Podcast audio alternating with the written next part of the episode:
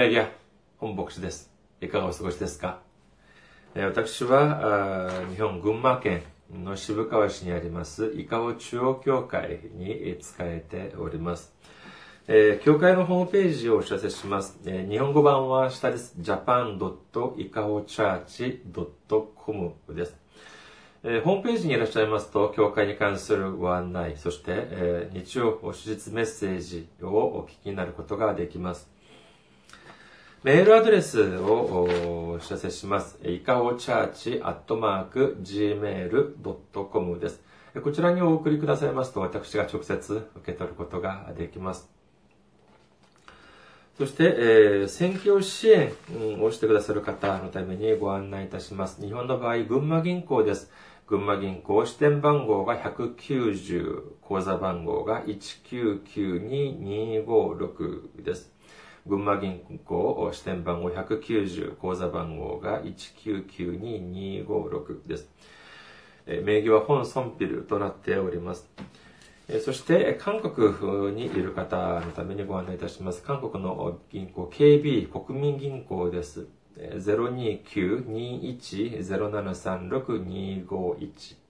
079-21-0736-251これは韓国の KB 国民銀行です。えー私どもの教会はまだ、え経済的に自立しておりません。ので、皆様のお祈りと選挙支援によって運営されています。皆様のご関心のほどお待ちしております。先週も選挙支援としてご奉仕してくださった方々がいらっしゃいます。韓国のリュウ・シノアンさん、ジョン・フンジンさん、そしてキム・ユミさんがあご奉仕してくださいました。ありがとうございます。神様の溢れんばかりの祝福と恵みが共におられますようにお祈りいたします。今日の御言葉を見てみましょう。今日の御言葉は、ヨハネの福音書8章2節から11節までの御言葉です。ヨハネの福音書8章2節から11節までの御言葉です。少し長いですけれども、お読みいたします。そして朝早くイエスは再び宮に入られた。人々は皆身元に寄ってきた。イエスは腰を下ろして彼らに教え始められた。すると立法学者とパリサイ人が会員の場で捕らえられた女を連れてきて真ん中に立たせイエスに言った。先生、この女は会員の現場で捕らえられました。モーセは立法の中でこういう女を石打ちにするよう私たちに命じています。あなたは何と言われますか？彼らはイエスを告発する理由を得ようとイエスを試みてこう言ったのであった。だがイエスは身をかがめて指で地面に何か書いておられた。しかし彼らは問い続けるので、彼らが問い続けるのでイエスは身を起こして言われた。あなた方の中で罪のない者がまずこの人に石を投げなさい。そしてイエスは再び身をかがめて地面に何かを書き続けられた。彼らはそれを聞くと年長者たちから始まり、一人また一人と去って行き、真ん中にいた女と共にイエスだけが残された。イエスは身を起こして彼女に言われた。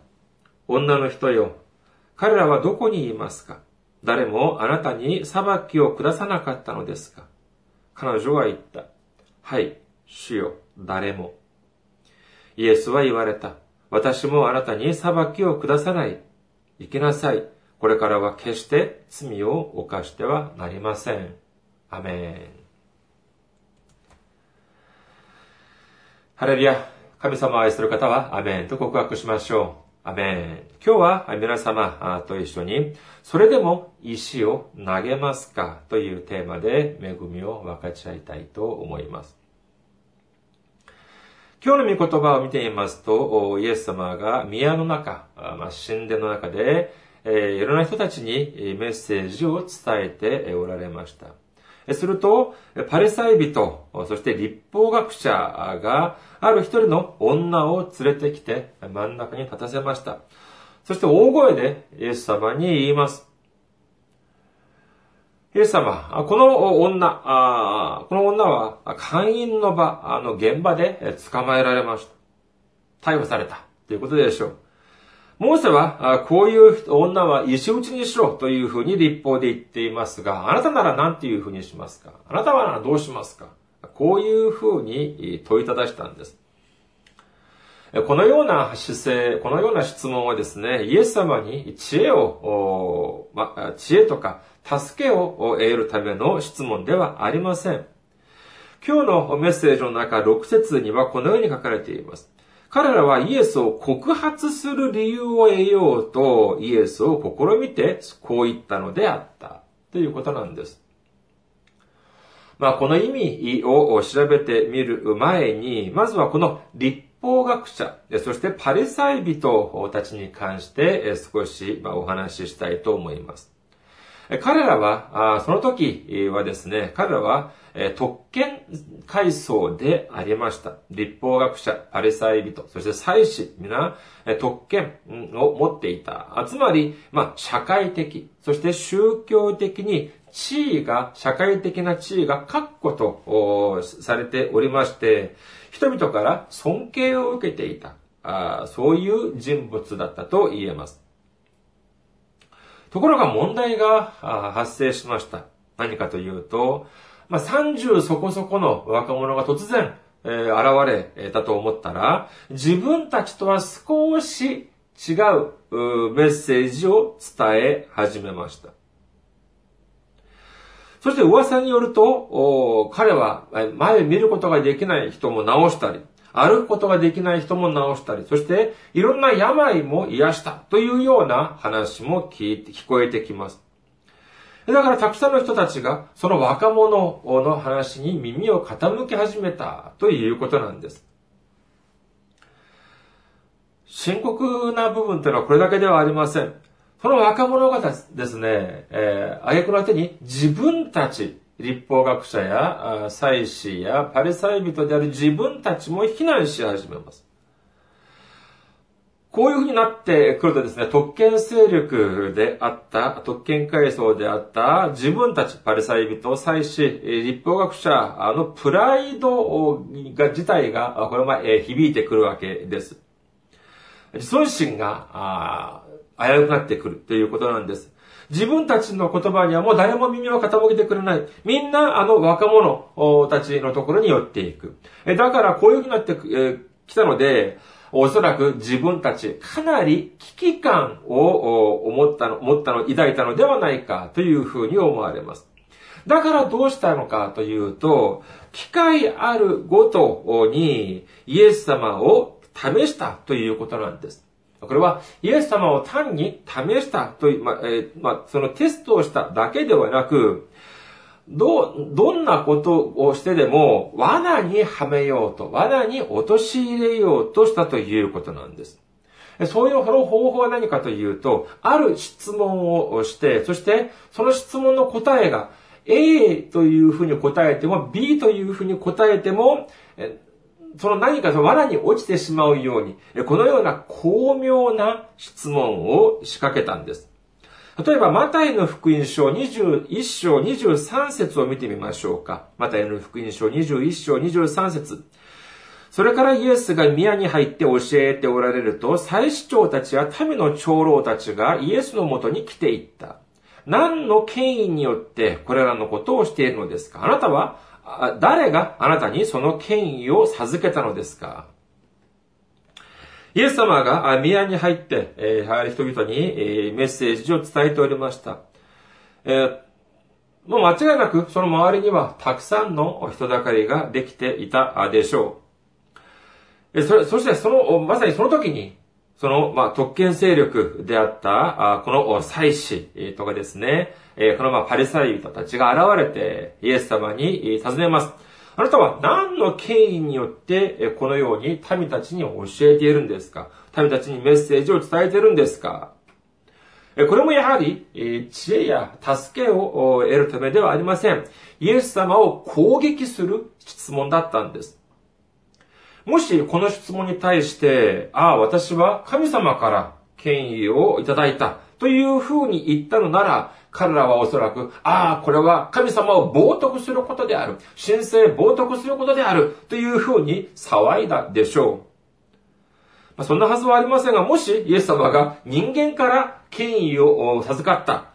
まあもちろんイエス様のことをおっしゃるはずはありませんが、彼ら、質問をした彼らは多分それに対する備えも持っていたはずです。もしイエス様が、あ、私は人間によって、えー、人々から権威を授けられたというふうに答えたのなら、多分こういうふうに問いただしたでしょう。どういうふうにしたかというと、おそらく、あ、じゃあ、あなたは誰の下か、誰に習ったんだ？あなたは、まあ、今の風に言うと、どこの学校を卒業したんだ？というふうに質問したはずです。当然ながら、あ誰がこの地上でイエス様に権威を授けることができるでしょうか？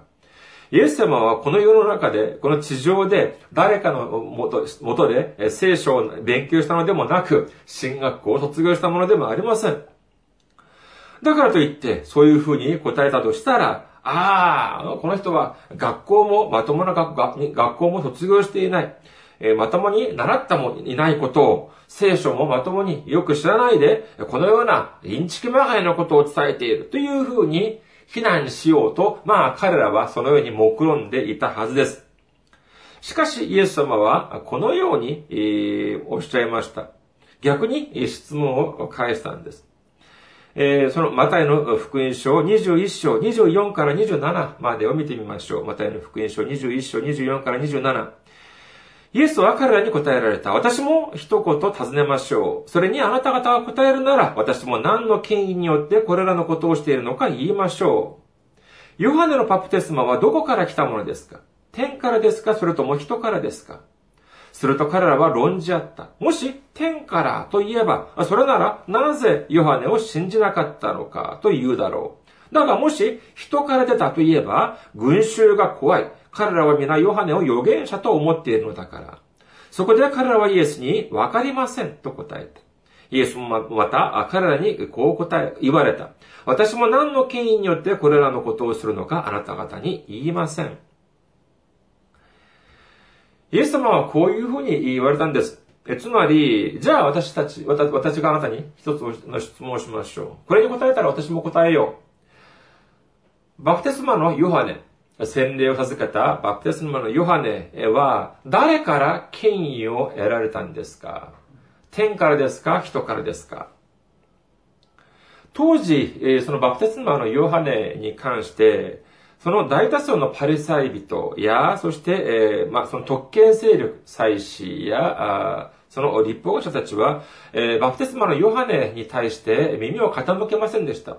しかし、それにもかかわらず、もうたくさんの群衆、たくさんの民が、バプテスマのヨハネを神の人、預言者として敬い、そして彼の耳に、彼の言葉に耳を傾けていたんです。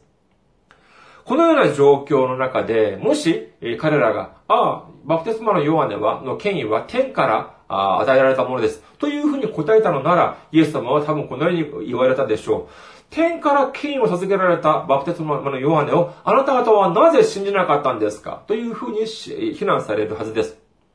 だからといって、ああ、もし、えー、バプテスマのヨハネは、えー、地上に、えー、この人から出た、人から授けられた権威です。というふうに答えたのなら、その時にたくさんの人集まっていた群衆たちは全てほとんどの人が、えー、バプテスマのヨハネを神の人というふうに認めていたので、もし、その彼ら、その、特権勢力だったバリサイトとかサイ人たちが、ああ、ヨハネは、バプテスマのヨハネは人から出たものです。というふうに答えたのだとしたなら、そのたくさんの人々たちから、やはり、非難を受けたはずです。つまり、逆に、この彼らが罠にはめられたということなんでしょう。だから、結局、何も言うことができず、退いていったということなんです。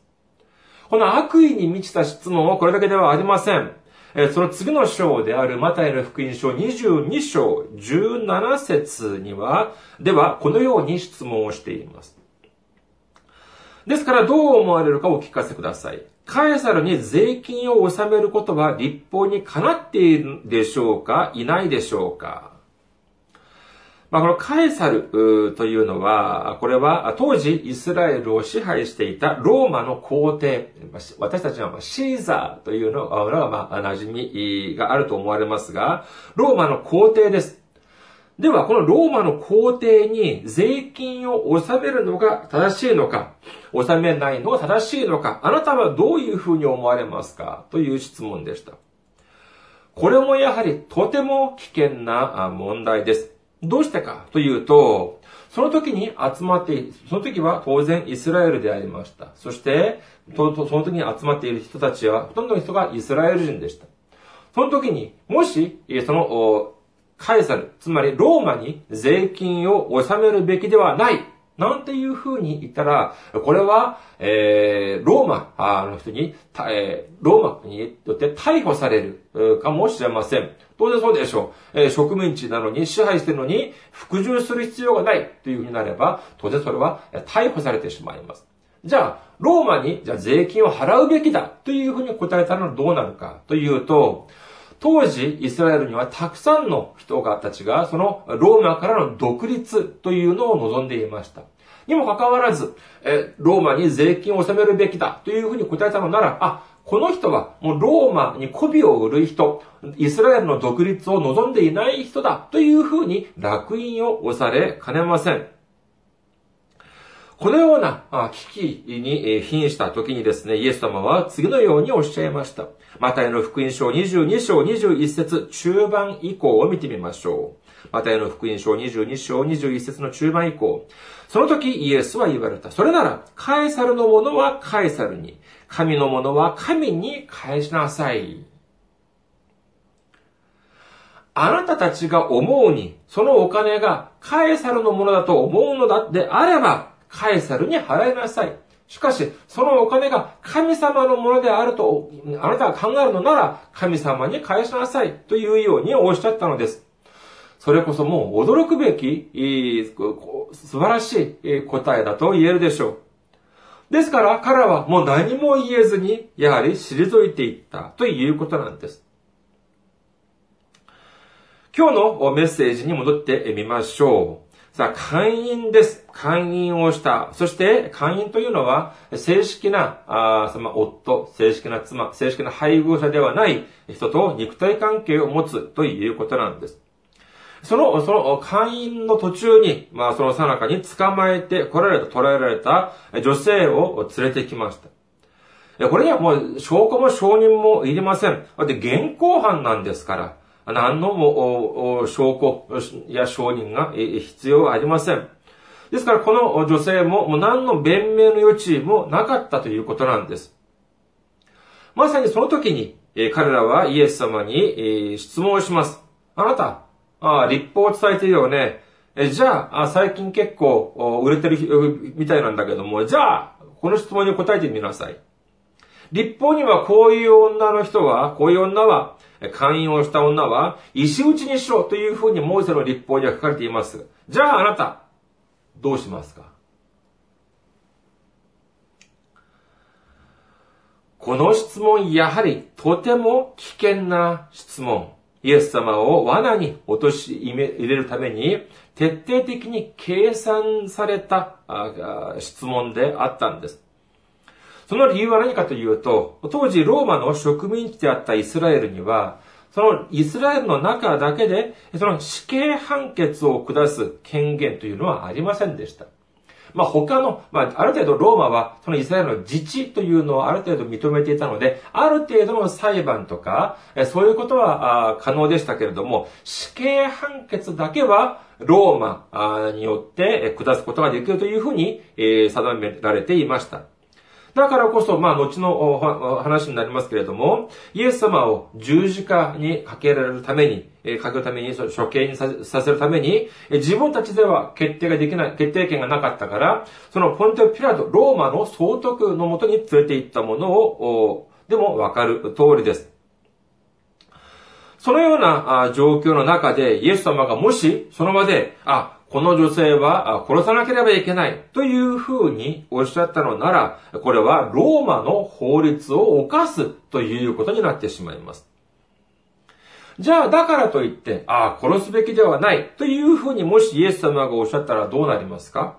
俺見ろ。神様の立法を伝えるというようなものが、立法に違反することを言ってるじゃないか。立法には殺せと言ってるのに、あの人は今殺すなと言っている。これは立法に相反していることではないか。というふうに非難したはずです。つまり、この質問はイエス様がどのように答えられても、ローマの法律か、または立法か、どちらか、少なくともどちらか一方を犯すしかないというように、えー、それこそ本当に、えー、悪意に満ちた質問だったのであります。このような絶対絶命の危機の中にいたイエス様は、な、どうしたか、なぜだか、腰を曲げて、そして腰を曲げて、何かを書かれた。地面の上に何かを書かれたということなんです。まあ、そうですね。何を書かれたのか。この時に、イエス様が何を書かれたのか、いろんなことを神学者たちが、まあ、いろいろ話したりしますが、みんなこれは信じることができません。どうしてかというと、聖書に書かれていないんです。その時に、イエス様が何を書かれたのかというのを、には聖書のどこを見ても記されておりません。だから、まあ、記されてないのを一生懸命知ろうとするというのは、これは無益なことでしょう。書かれているもの、記されているものをもうちょっと詳しく知る必要があるでしょう。まあこれはですね、まあ、後々に、え皆さんが天国に行ってですね、イエス様にお会いしたときに、一つ、まあ、尋ねてみてください。イエス様、あの時何を書かれたんですか？私も本当にはまあ、うん、あの、知りたいと思っているんですけれども、でも今の状況ではもう全く知る由もありません。まあ、とにかく何かを指で書かれておりました。で、いても立ってもいられない。何も答えないから、あこの立法学者とパリセイブとはまた、もう何度も何度も問い詰めます。この女、どういうふうにしたらいいですか？というふうに何度も質問します。するとイエス様は何ておっしゃったのか？というと、今日の御言葉の中の7節の中盤以降です。イエス様は身を起こして言われた。あなた方の中で罪のない者がまず、この人に石を投げなさい。これはどういう意味でしょうか？ああなたたち、あ立法、そ、そんな風に立法の通りにしたいの？じゃあ、一つ聞きます。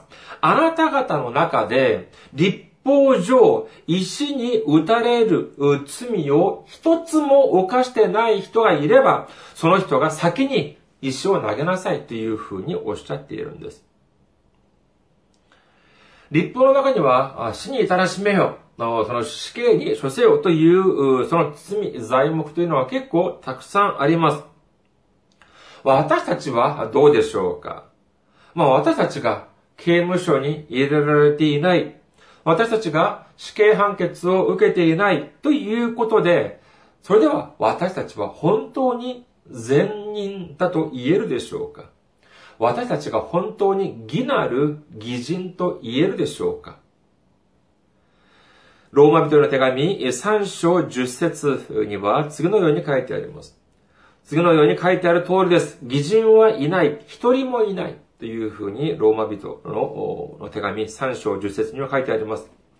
ヤコブの手紙2章10節立法全体を守っても一つの点で過ちを犯すなら、その人は全てについて責任を問われるからです。私たちがいくら偽人のふりをしてみたところで、そうでないということ、誰が一番よく知っていますか？私たち自身がよく知っています。すべての立法の中で一つでも犯すと、立法のすべてを起こした、犯したものと同じだと言っているのに、私たちがどうして立法の中で死を逃れることができるでしょうか？しかしそれも知らず、私たちは石を投げます。あの人は悪い人だと言いながら、あの人は立法を犯した人だ。あの人は罪を犯した人だ。そう言いながら、石を何度も何度も投げつけます。皆さん、人間がですね、その柔らかい消しゴムをもう誰かが投げて頭に当たったら、それでも痛いです。なのに、石に打たれたと考えてみてください。どれほど苦痛でしょうか？どれほど苦しいでしょうか？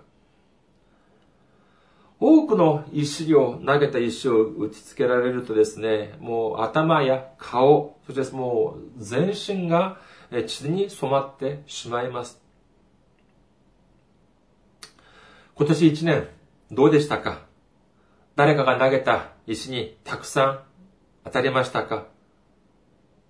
そうだ、私は、ああの人にも石を投げられて、こっちでも石を投げられた。自分たちも全然いいこともないのに、なんで私たち、私にこんなに石のつぶてを投げるのかわからない。皆さん、そんな風になことを思ったことありませんか？皆さん、どうして投げられたことだけを考えるのでしょうか？みんないじめられる。まあそうですね、えー、皆さんどうでしょうか？周りの人から見ると、あ、私はいじめを受けたことがある。このようなことを結構私も聞きます。しかし、にもかかわらず、私はいじめたことがあるという話はなかなか聞きません。じゃあ、そのいじめられた人は誰によっていじめられたんですか？必ず誰かいじめた人というのはいるはずなんです。私たちの人生もやはり同じです。自分たち、自分だけが石に打たれて、自分たちだけが本当に嫌な思いだけをしているようですか？私たちは私に投げられた石よりも私たちが投げた石をまず考えなければならないのではないかというふうに思います。皆さん、イエス様がの交渉外、イエス様がメッセージを伝える期間、まあ3年くらいだというふうに言われますけれども、その間、誰よりもイエス様に仕えた人たちというのは誰でしょうか？それはまさしく十二使徒だったと思います。しかし、結局、誰がイエス様を見捨てたでしょうか？見捨てた人の名前、皆さん、覚えておられますか？イスカリオテのユダですか？聖書には次のように書かれています。マルコの福音書14章50節です。マルコの福音書14章 ,14 章50節皆はイエスを見捨てて逃げてしまった。これはあるいは聖書の中で最も悲しい記述かもしれません。皆はイエスを見捨てて逃げてしまった。それほど自分の命を捧げてイエス様を守ると言ったのに、それほど最後までイエス様に仕えるというふうに言ったにもかかわらず、決定的な瞬間、どうしたのかというと、みんな、一人も残らずみんなイエス様を見捨てて逃げていってしまったということなんです。それでは私たちはどうでしょうか？私たちの信仰は当時イエス様に仕えていた十二人たちの信仰よりも高いですか？いや、そんな風に言い切れる人がどこにいるでしょうか？しかしそれも知らず、私たちは石を投げます。自分が正しいと思って石を投げます。石に打たれて、そして苦しみ、あえぐ、その姿を見て、自分はまるで正しいことをしていると思いながら石を投げるんです。そのような大きな勘違いをしているんです。しかし、彼が、その石に打たれている人が、血にまみれた顔を上げます。その姿が誰でしょうか？そうです。まさしくイエス様なんです。イエス様は今、血にまみれた顔を上げて石を投げている私を見ます。それでも私は偽人なんでしょうか？それでも私は正しいことをしているんでしょうか？これは私が、私の作り話ではありません。マタイの福音書25章40節と45節を見てみます。マタイの福音書25章40節をまず見てみましょうか。すると王は彼らに答えます。誠にあなた方に言います。あなた方がこれらの私の兄弟たち、それも最も小さい者たちの一人にしたことは私にしたことです。次45節すると王は彼らに答えます。誠にお前たちに言う。お前たちがこの最も小さい者たちの一人にしなかったのは私にしなかったのだ。ここで最も小さいとはどういう意味でしょうか？それこそ何の価値もない。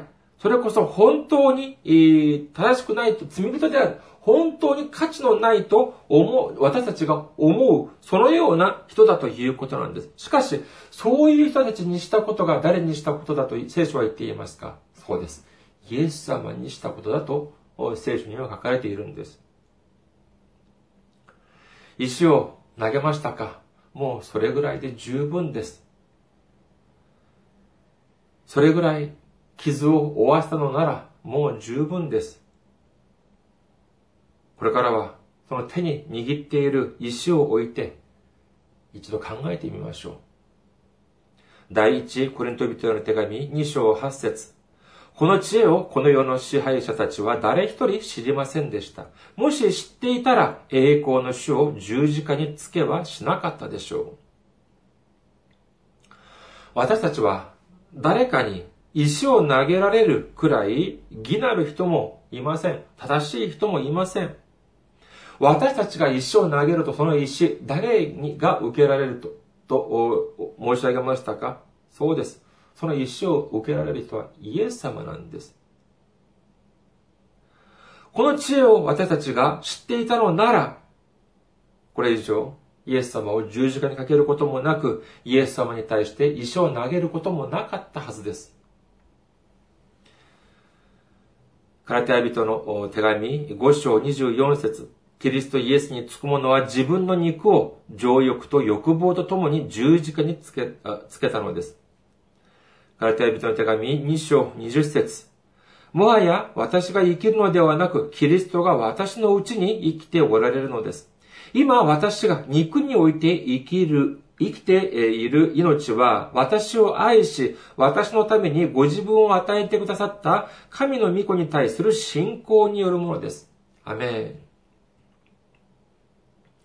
これからは私たちの情欲、欲望というものを十字架につけてしまい、そして十字架にかけられたイエス様に対する信仰、イエス様が注いでくださる十字架の愛の中において平安に満たされ、そして喜びに満たされる皆様であらんことをお祈りします。ありがとうございます。また来週お会いしましょう。